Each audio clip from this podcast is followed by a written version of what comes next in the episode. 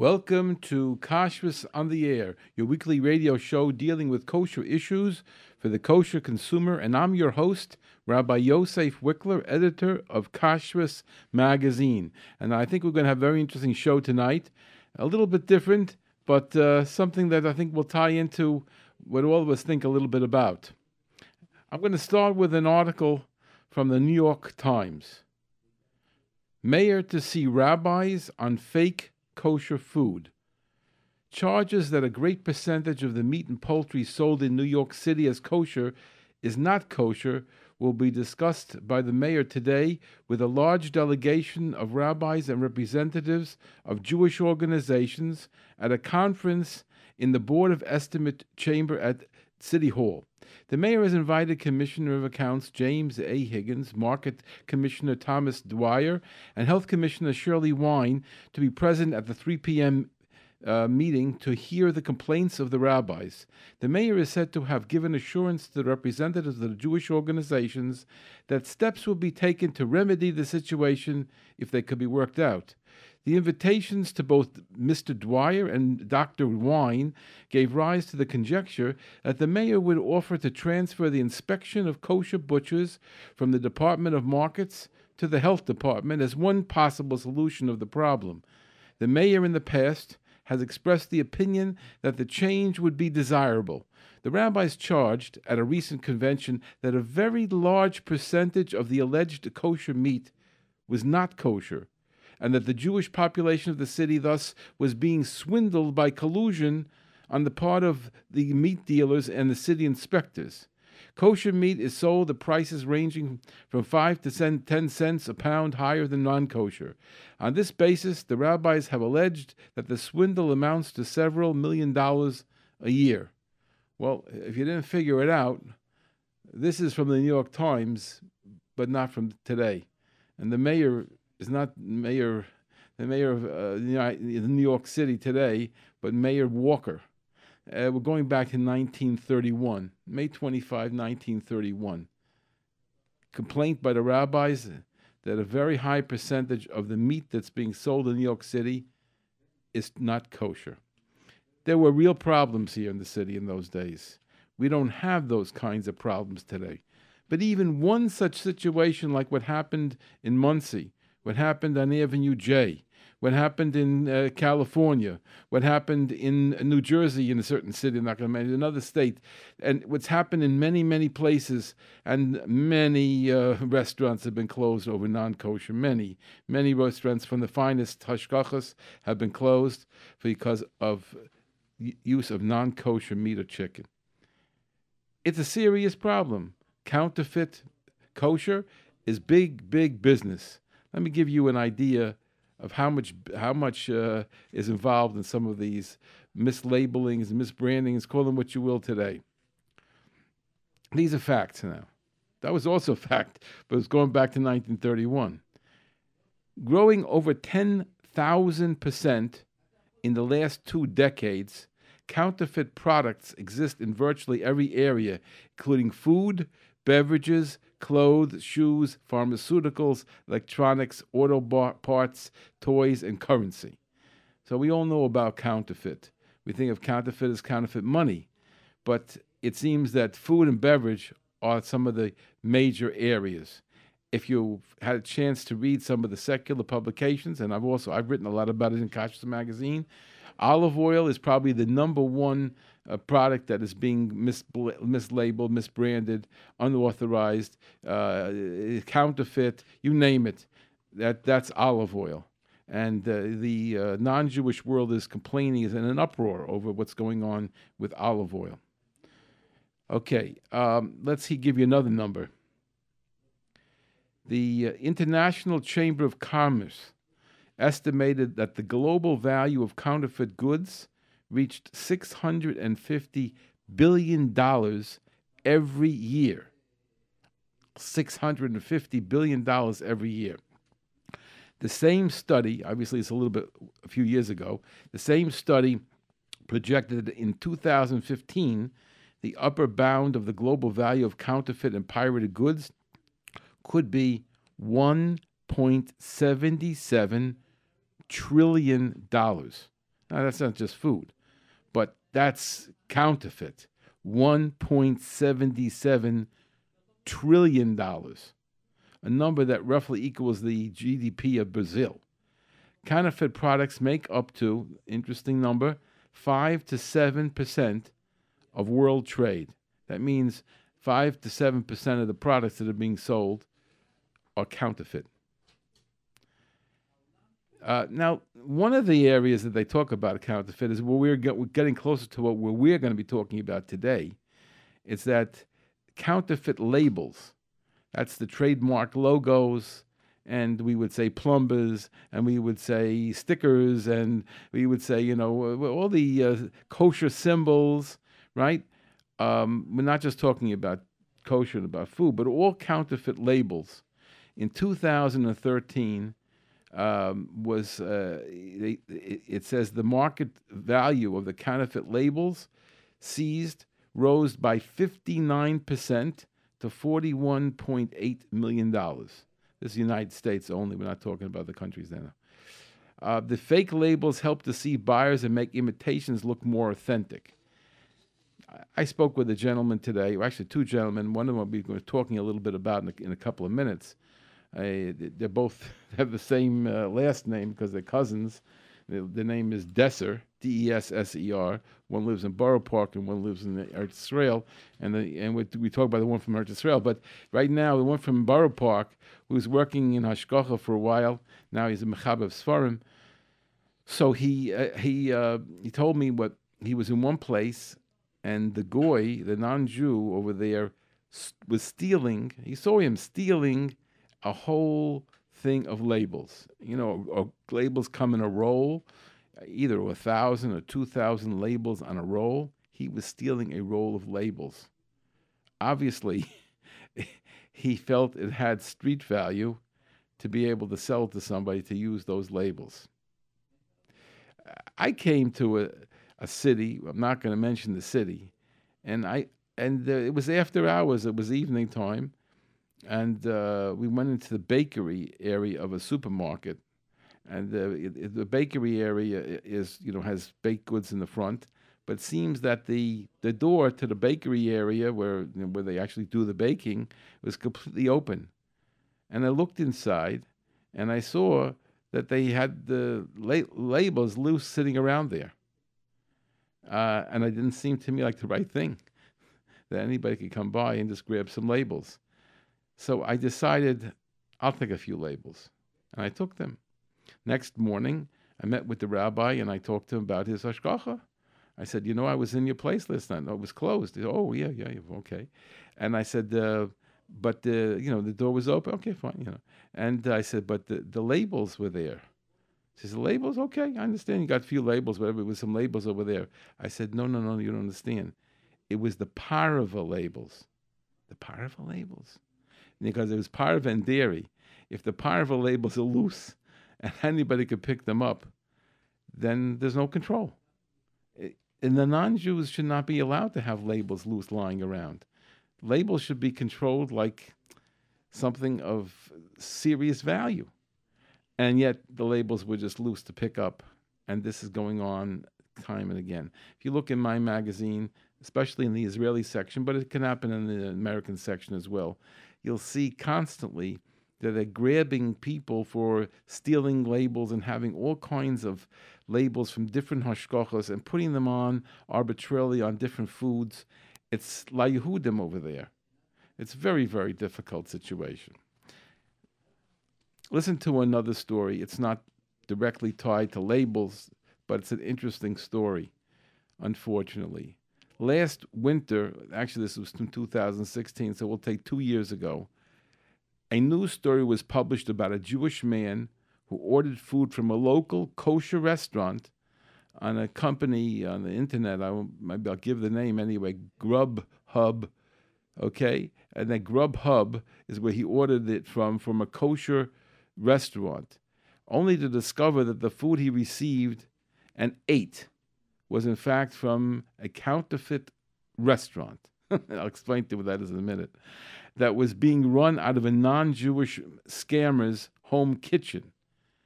it's in other words, when you see on, a, uh, you shouldn't maybe you don't want to look at it on the websites, but if you if you if a person did look on, he tried to order from a restaurant, and it says the name of a kosher restaurant, and and yet that name could be used by somebody else who signed up with the program on the restaurant thing, and he's providing the meals, but he's doing it out of his house. He is not that restaurant. It's counterfeit. It sounds interesting, huh? But this is what happened. Um, so, uh, to highlight the issue, uh, the, the, this gentleman who started a, a so-called kosher uh, restaurant program on the internet said he was searching for restaurants in the a Frum section of Brooklyn using the word kosher, and it came up one at least one restaurant that was 100% treif, and they they sold their pork uh, sandwiches and cheeseburgers. So when people think they found something on the web, they're looking, they're shopping for kosher on the web. They see the name of a kosher restaurant on the web. All that means is they saw what they saw, but it could be totally counterfeit. These are some exciting little statistics Recently, we mentioned on this show that in Canada there was a, a major scandal where a certain company provided non kosher cheese to two Frum camps in Canada. Two Frum camps in Canada bought the cheese from this particular person, and the cheese was not kosher cheese. Uh, there's, there's a lawsuit now going on about it. And of course, I'm not taking any, that's why I certainly wouldn't mention any name involved with it. And uh, certainly don't have any information other than the fact that the Kashrus agency who was involved uh, d- believes that this is the truth. So I'm not going to get lost in the, in, in the situation. But we're talking about fake kosher, we're talking about counterfeit kosher, and that's the background for the topic of tonight what we're going to be talking about for the next few minutes, and you can certainly call in. I'll give you the the, the uh, and you could also text in. You could call at 718 683 5858 and when you get call, uh, we'll we'll we'll take we'll take your calls as soon as we get them. Uh, 718-683-5858 and the text line is 347 927 8398 the uh, text line again, 347 927 8398. The studio phone, 718 683 5858. And if you're having trouble uh, getting us tonight, you can, you can listen to us live at uh, 718 506 9099, or you can get us on the jrootradio.com uh, on the internet. Uh, people have the app that they downloaded, they can listen to us on their s- cell phone. Okay, now uh, our topic for tonight is this mislabeling and what can be done about it. So I met, had a meeting today with this gentleman. His name is uh, his name is Shmuel Desser. He lives in Israel, but he had been for a long time in in, in England, and he worked together with an organization called Kedassia. Kedassia is one of the leading kosher organizations in Europe, a very strict very strong kosher organization. Uh, it's run by Rabbi Sharf, who had uh, you know I've spoken to, and I wanted to get him on the air. Didn't get didn't work out, but we we've uh, we've communicated quite often, and uh, he's a person who has a very strong hand on what's going on in kosher in Europe, and certainly in England, and uh, for the, and he's and he's in the, in the, in the forefront of, of what's happening. And he decided to set up this program together with this Mr. Desser, and the program is uh, is a he, they call it uh, kosher passport, but it doesn't matter what you call it. I'm going to explain it to you. the The concept is that you have a little sticker on your product. You could have it on a retail product it could be on a box that's a, in a commercial setting. It could be on a pallet in a commercial setting. And this is to be able to communicate whether or not the product is really legitimately kosher. And the way that they do it is as follows there are two numbers on it. a top number and a bottom number. The top number has more digits than the bottom number. There's a random, the top number goes in a sequence so that the labels, let's say, for example, would have uh, 0125, 0126, 0127, etc., etc., until you got to whatever it ends at. And that would go, and the labels in general, we said like about a thousand or so, or two thousand on a label sheet. These are small labels, so probably two thousand labels in a in a in a uh, roll of labels. But these labels, underneath that number that goes in sequence, is a number that's random and that random number cannot fit with the another a different number on the top. So the combination is impossible to fake.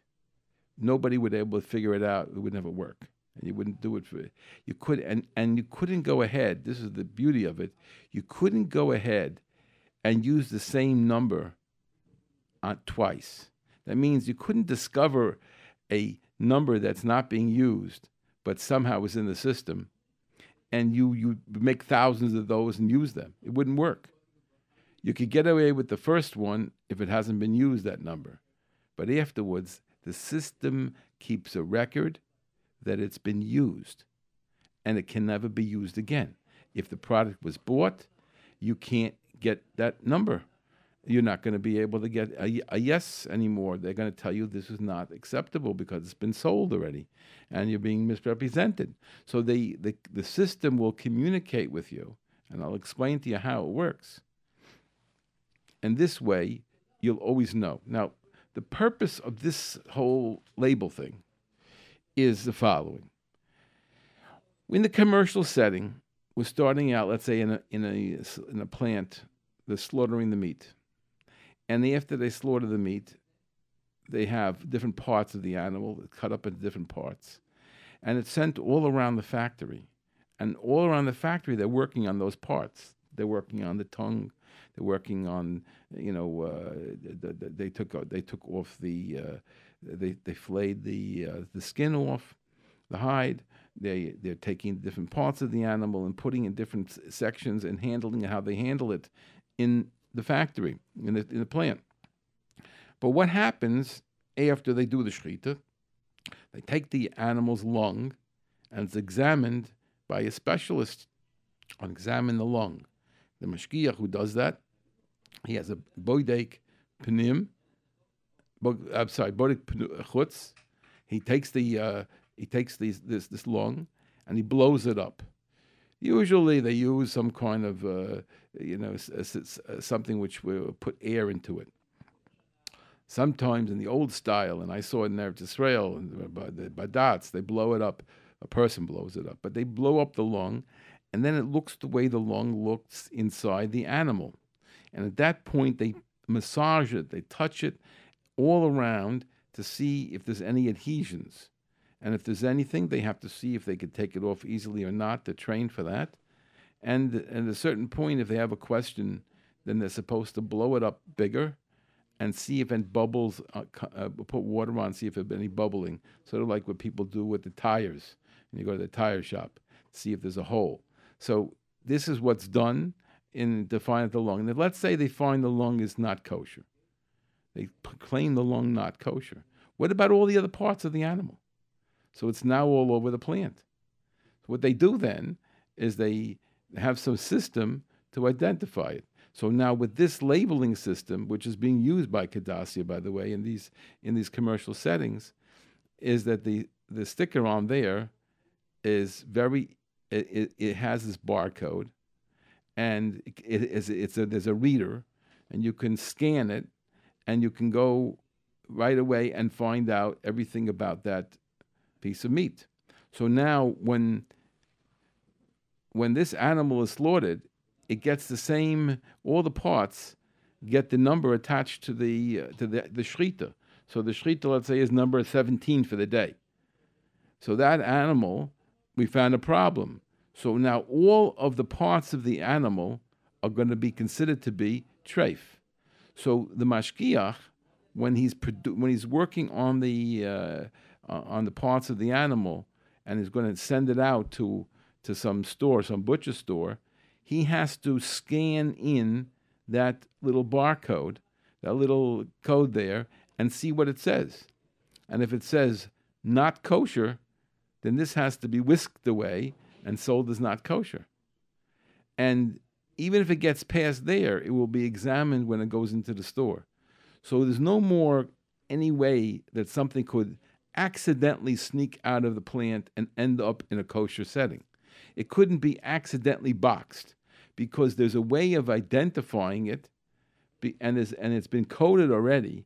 The system already coded it as not kosher, and with that the mashgiach even elsewhere would pick that up. So there's no faking, no accidents in this system. It's a, a very, very, very, very good system. That's one application. Give me another. Give me another application. Another application is where we have a box that's traveling. We put it in the outside. Now you say, what's the big deal? I bought from let's say Meal Mart or uh, Ali or Rubashkin or whatever today, you know, whichever company it is. I bought from some company, and uh, now I want, and it's coming delivered. Well, if it comes from that company to me and their drivers, it's not going to be such a big problem. But what happens is, in the real world, there are middlemen, because not everybody can ha- keep an account with one of the ba- main slaughterhouses in, in the world. The big companies want to deal with big orders and big customers. They don't want to deal with every little mom and pop store. And therefore, a lot of times, they will be buying from middlemen. Give you another example is like this. Sometimes, if you want to get if you want to get the um, you, you, you, you want to have your meat. So sometimes these these uh, companies don't always supply. So you have multiple suppliers. But again, the multiple accounts. Some stores are not big enough to handle multiple accounts. It's a it's sometimes it's sometimes a problem. So what was done is you go through a middleman. They're big middlemen, and the middlemen carry treif and kosher, and uh, you you can definitely get the treif. The middlemen seem to have a lot of tongues from the kosher animals, from the glatt kosher animals. The, the, the middlemen are were the problem for years and years and years, for the last 30 years that I remember, the middlemen have been the biggest problem in the kosher industry. The middlemen in meat have been the biggest problem in the industry. What happened in Monsey was a middleman because that man bought from wherever he bought it, and then he would sell it to other butchers and to uh, caterers. So he was, in, in effect, a middleman. And the authenticity of what you're getting is not able to be easily guaranteed when you're having delivery from a middleman. When you're getting from direct from a, if you order from a pizza store, uh, from pizza store, and they send over the pizza, so yeah, I, there are always questions. You know, the, the delivery man wasn't Jewish. Uh, I, I ordered it uh, two hours ago, and it could arrive now hot. I don't know what's going on here. Um, it's uh, you know, I, I, it, there was nothing, there was no uh, tape on the lay, on the box. I don't know who. It, I can't be sure it came from the store. Okay, these are questions. They're halachic issues. You, that you need chaismis and simonim, etc. Yes, there are questions we're talking about with the pizza delivery. Yeah, I, I can understand that issue. You might refuse it. Okay, but maybe it's if it comes with a with a with the bill and if it's recognizable and whatever it is, sometimes even the box is recognizable, maybe not, whatever. That's a different topic. But but here where you're getting meat and it's going through a middleman and this treif and kosher that the middleman has in his establishment and different levels of kosher. Well, what kind of guarantee do you have that you're getting the kosher? So this kind of seal, this kind of sign, is is definitely a way of identifying the meat to make sure that it's your meat. And similar things happen, by the way, with other with other things that we eat, cheese. Sometimes uh, you have uh, you, you, you, have uh, wine has issues with it. Fish have issues with it. You know, there's are there are definitely products that we're getting that we're not so easily able to identify as kosher products, and unless they've come through a system that's closed. In other words, if you're buying from Kedem, uh, you're buying a Kedem product, Kedem delivers to the store. Everywhere, Kedem is its own distribution. It's not through somebody else. Kedem is doing the distribution. Of course, you can buy, buy Kedem uh, wine from a, a, liquor store, but distribution to the liquor stores, it's Kedem does itself. So you don't you're not getting it through a middleman. And uh, when you when you're coming to when you're coming to um, uh, somebody, you, you're buying another wine. It comes from Eretz Israel and it has Chug Sam Sam Soifer or Badatzi or whatever it is, and you're buying it in a non-kosher store, in a non-Jewish liquor store. Well, who delivered that? I, I don't know if uh, Kedem handles that, that, that wine. May may not handle it. So who's delivering it? Is it really their wine? Is it so hard to put a label on a bottle? All the stuff looks the same. Oh, got to have a taste. Okay. You know, how much difference is there in some of these things in the taste between them? Sometimes it's significant, sometimes not so significant. With olive oil, I was told by one of the kashrus organizations not to take an advertisement from an olive oil company because they weren't convinced that the olive oil company that had their hashgacha was not sticking labels on olive oil that was not under the hashgacha. So eh, this is the real world. And this kind of identification is a very secure system. And, and I was asked today by this uh, Mr. Desser if I would publicize the information that we have about his project, which he calls Kosher Passport. I know we're not going to, you know, suggest the internet, but that's uh, there. It's listed there, kosherpassport.org, and what he's doing, he does voluntary.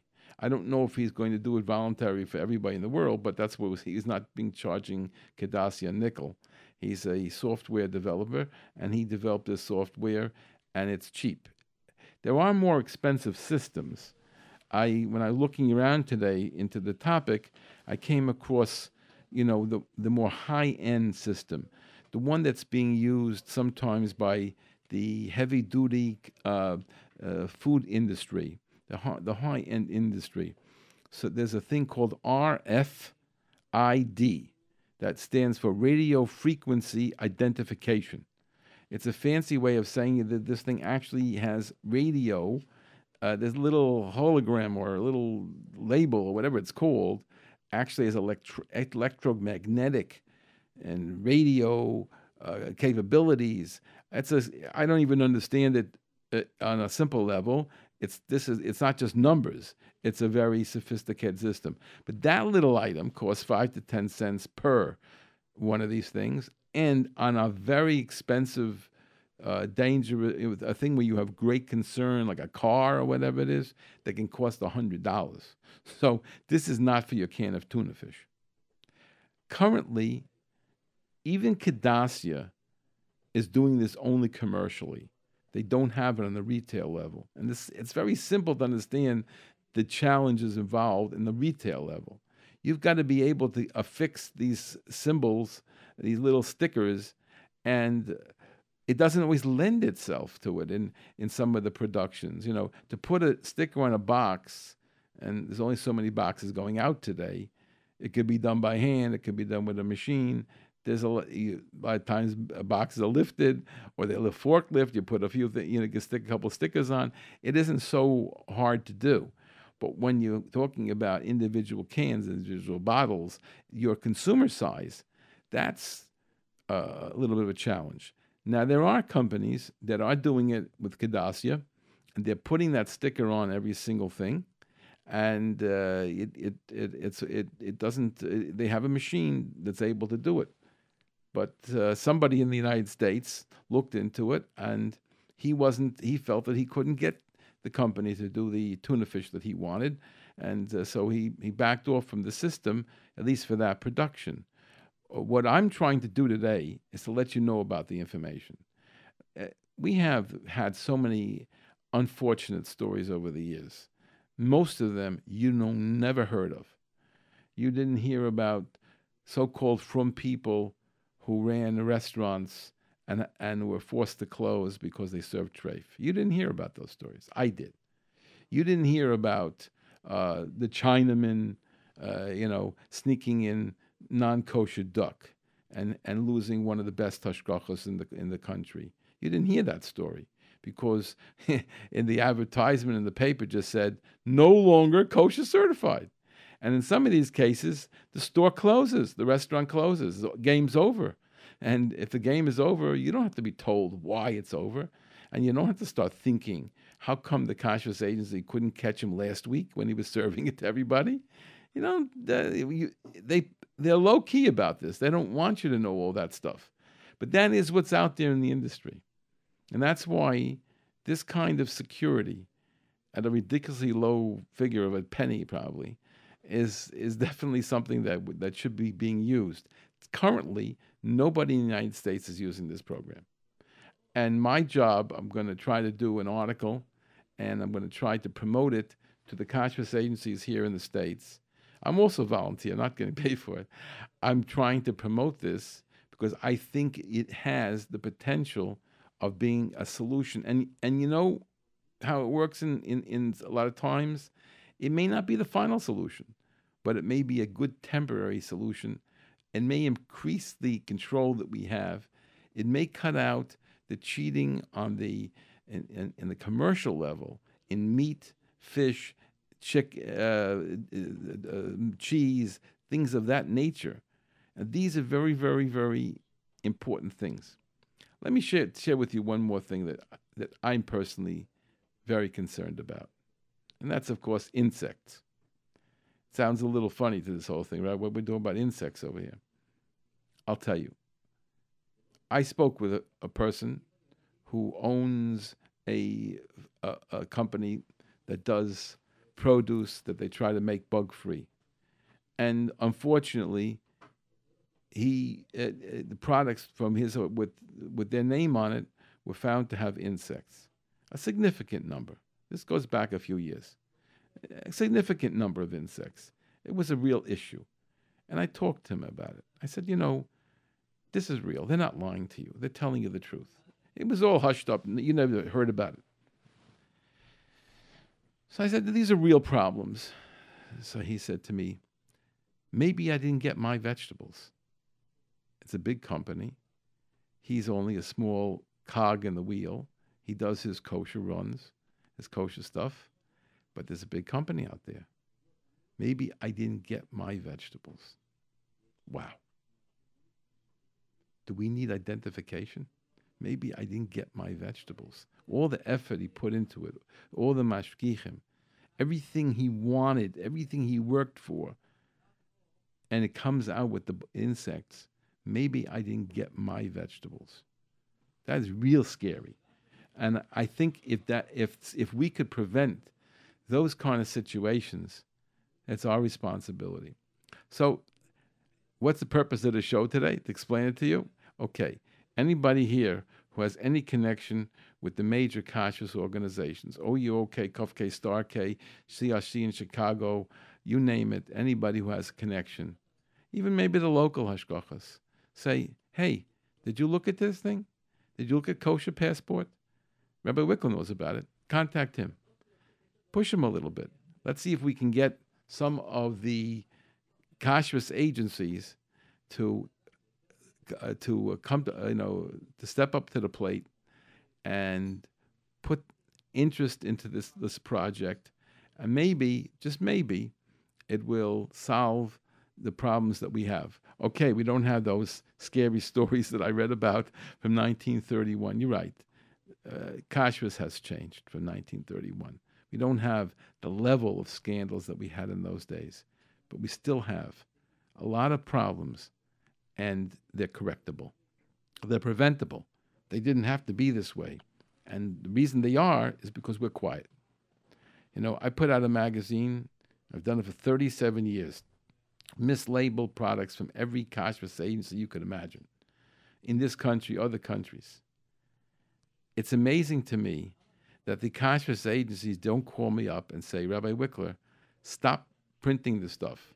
you're making our life crazy. People are calling up and they're complaining. How could this be? How could you sell something like that? Mistake here, mistake there. Where are you? We people are sleeping, but nobody calls. Nobody complains. They just keep buying and they say, mm, mm, mm. "What happened? You heard what happened? There was a mislabel. Mm, mm, mm. That's what they say. Nobody, but nobody picks up the phone and complains. Why are you people continually making mistakes? What is your control factor? This is, a, you know, you'd be running out of business in another business. There's just too much going on here. How come he's st- how come Rabbi Wikler's still in business? He should he should be closed up because he's putting he's putting out things that uh, you know. How can he keep finding these things? I had a a, a a doctor come up to me the other day, and he said to me, he was amazed at what we find. He says he can't believe how I'm able to discover all these things. The truth is, I don't discover most of it. Most of it, the kashrus agencies press release it to us. And certain amount, other agencies or other people press release it to us, you know, send the information to us. In some cases, we are involved. We're the principals. We're the ones who discover it, or we're the ones who get the job done. A lot of times it's a consumer with a question, and I say, one second, let me look into this thing. And when I look into it, I see the mistake, and then I correct it with the kashrus agency. That's, that's what we do. We're in the middle of the mix, but the truth is that uh, the kashrus agencies are cooperative. And the funny thing is that the people don't care. They just keep keep going on like nothing ever happened. So now is the time to get involved. If you have any connection with any kashrus agency, pick up the phone and just say, Did you ever look into this thing called kosher passport? If you want more information, get Rabbi Wikler. I'll give you the contact in Shmuel Desser in Israel, and I'll give you his phone number, American phone number, and you can, or email address, and you'll be able to find all the details, and you can look into it. Nobody calling in? We have a call? Okay, let's go. Hello, you're on Kashrus on the air. Can, can, is, are you talking to me? Yes, I am. Okay, great. I have a question for him. Today I went to a certain doctor's office, and he had a plate where he puts all sorts of chocolates on it. I can't hear you too well. Again, uh, you okay, must be talking. I'm getting you off the speaker, okay? Go ahead. Great. Okay. You hear me now? Go ahead, please. All right. And he had a plate of all of all quote kosher chocolates because he has to be a frum. And you know, so the people to pick up. So my wife picks up one of these packages, and it says Godiva on. That's the happens to the package. I look around in that package all over the place. A small piece of chocolate with whatever the wrapper, and there's nowhere on this package I go over to this, and they show me the box that it comes in, the big box. With me? Yeah, I'm with you. you. So far? So far, yes. And the big box has a hechsher. But the individual pieces that are wrapped up in, in, in um, I don't know, I don't know what it's called, maybe uh, aluminum foil, you know, right. the printing on it, have absolutely nothing on it. Right. So I called up Godiva and I asked them, do you have any chocolate that's not kosher? They said yes. Well, I said to him, how come you don't put the, the, kosher label on these individual pieces? So now, now I have a piece of Godiva chocolate, and it could be kosher, it could be not. The secretary showed me that the box is kosher, you know, outside. Right. But why did they put it on each and every single package, individual package? Are you with me what I'm saying? Absolutely. So let me, let me, let me, let me just tell you what can happen. A guy walks into a store, he doesn't know whether it's kosher or not, and they know this, right? Because he knows Godiva is kosher, he picks it up, but they also sell non-kosher. Right. And he doesn't know what he's buying. Right. The other thing is, it's OUD.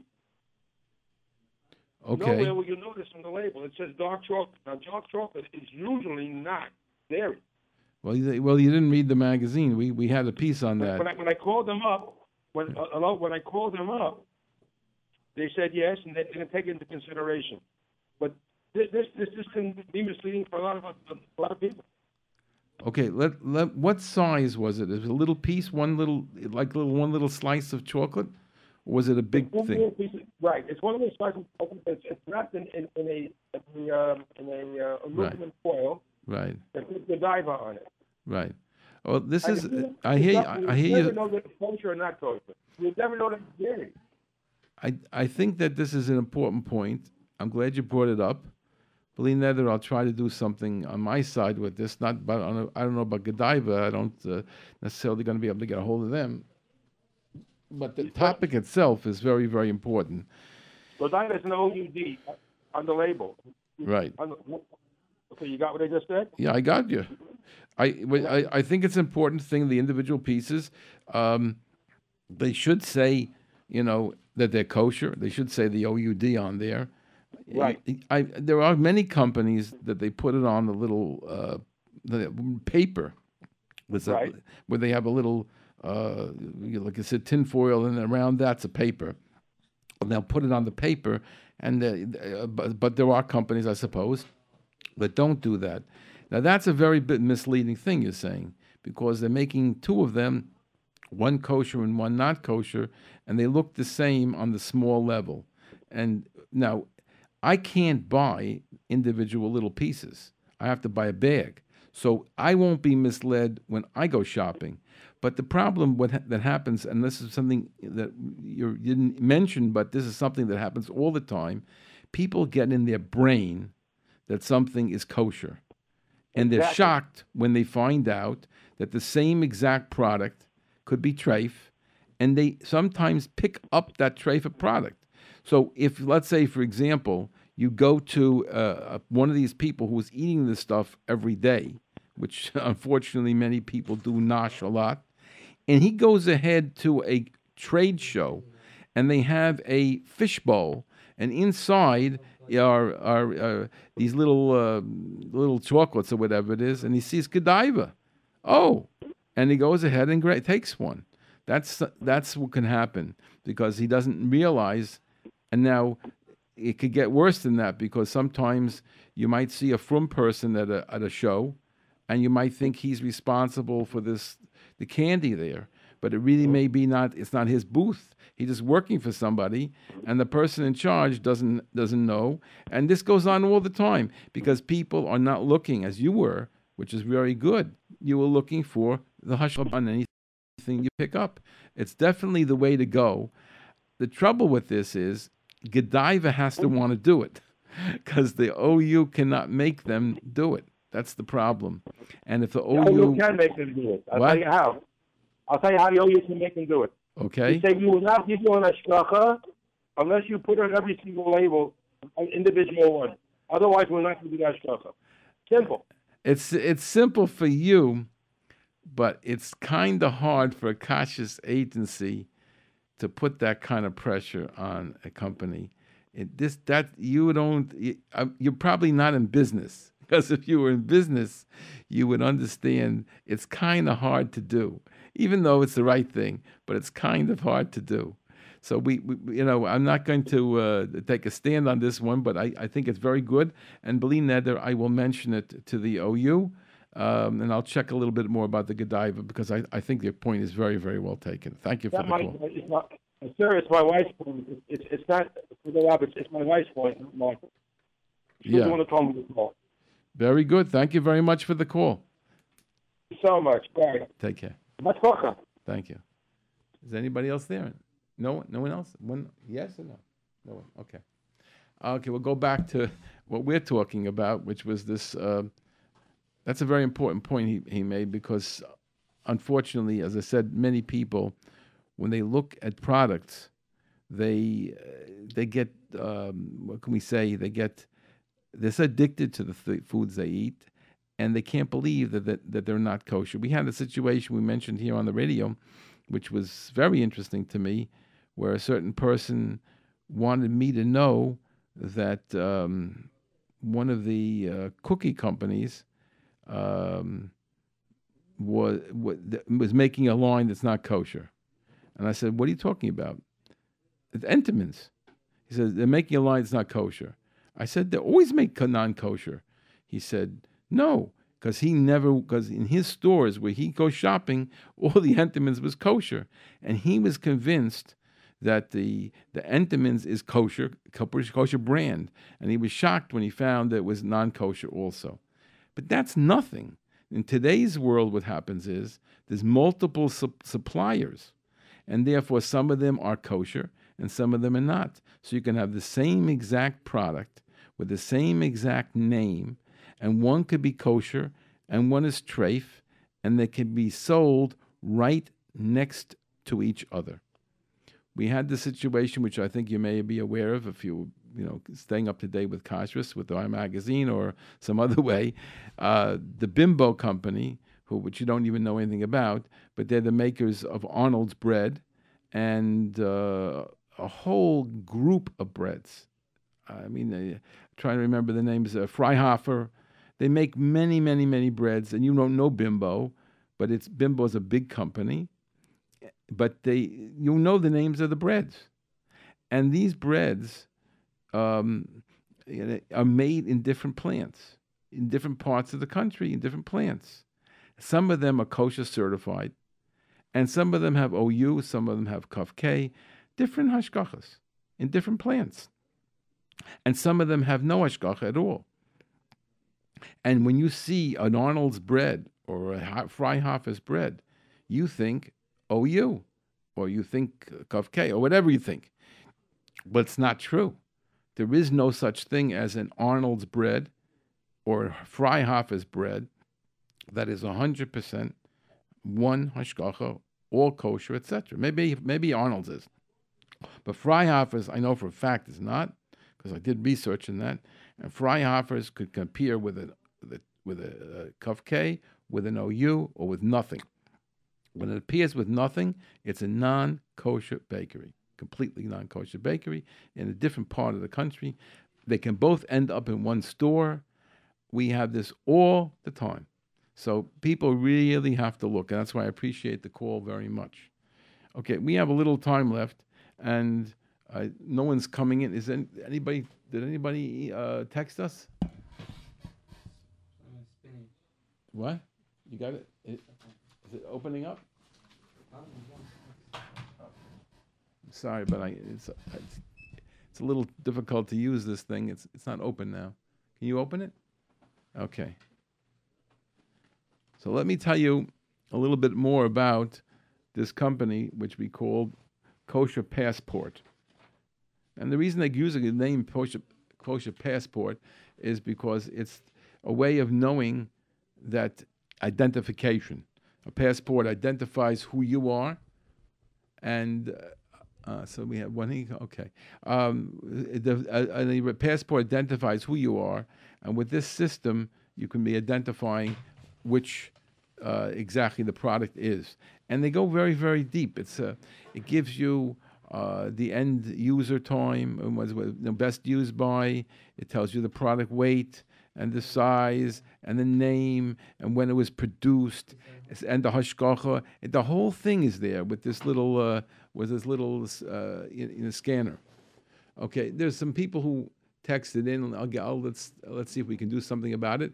Um, people asked, "What happened to fresh spinach? It disappeared off the shelves lately." what do you think that means? Take two guesses. Do, does the company want to make money? Did spinach spinach disappear from the world? The answer is simple. You, you know it yourself. It's not easy to get spinach clean. And the companies, thank God, it, they're, they're, they're trying to do their best. And when they feel that the, the, uh, with the spinach is too infested, they don't even try to process it and they give up. That's what's happening. And we, we mentioned here on the sh- uh, show and in my magazine that the situation uh, with from um, California with the veg- with the leafy vegetables. Uh, it was a, a couple of weeks ago was the worst ever, and they uh, you know maybe it's maybe it's improved seriously. I don't I don't know, but I've heard that it improved. But for a time, many of the kashrus agencies gave up on putting out product. They said we can't put out our product. So what happened is you'd get a company putting out their greens without the hashgacha on it. And you're supposed to know that without the hashgacha, you can't buy it. That's the answer to that one. You know what? You got a caller? Okay. Go ahead. You're on Kashrus on the air. Can we help you? Go ahead, please. Nobody there? No? Hello? Yes, you're on the air. Go ahead, please. Yes. A couple of years back, there was a company, a national brand company, that used to put um, a sticker in the in the by the chicken and by the ground chicken and the ground turkey, like a hologram, and they stopped. Hologram's worthless today. Anybody can fake it out. It's a, it, it's it's it's a, we pass holograms. It's over with. Yeah, but this is this is something. They, there's no more plumbers on chickens. Used to be years ago, every chicken had a plumber. Well, that is a big, big problem. I I don't know how they're getting around it. I'll tell you what what what they're doing. They're putting other signs on. So the classic one that they use today is uh, a plastic bag with uh, which has uh, a metal uh, st- uh, st- st- uh, metal cl- enclosure, and there's a si- there's a label on the outside. Today, people are getting what can I say a little uh, free-handed in terms of determining what's considered a good sign. Uh, that uh, in other words, we need we call shnei and it's it, everybody in the industry discusses this. Nobody agrees on exactly what level you need to create this shnei these two uh, guards, these two enclosures. Fine. So it, there are different methods that are used. But why did the plumbers disappear? Can you explain I'll tell that? you why. I'll tell you why. When do you think they put the plumber on? After the shechita, no?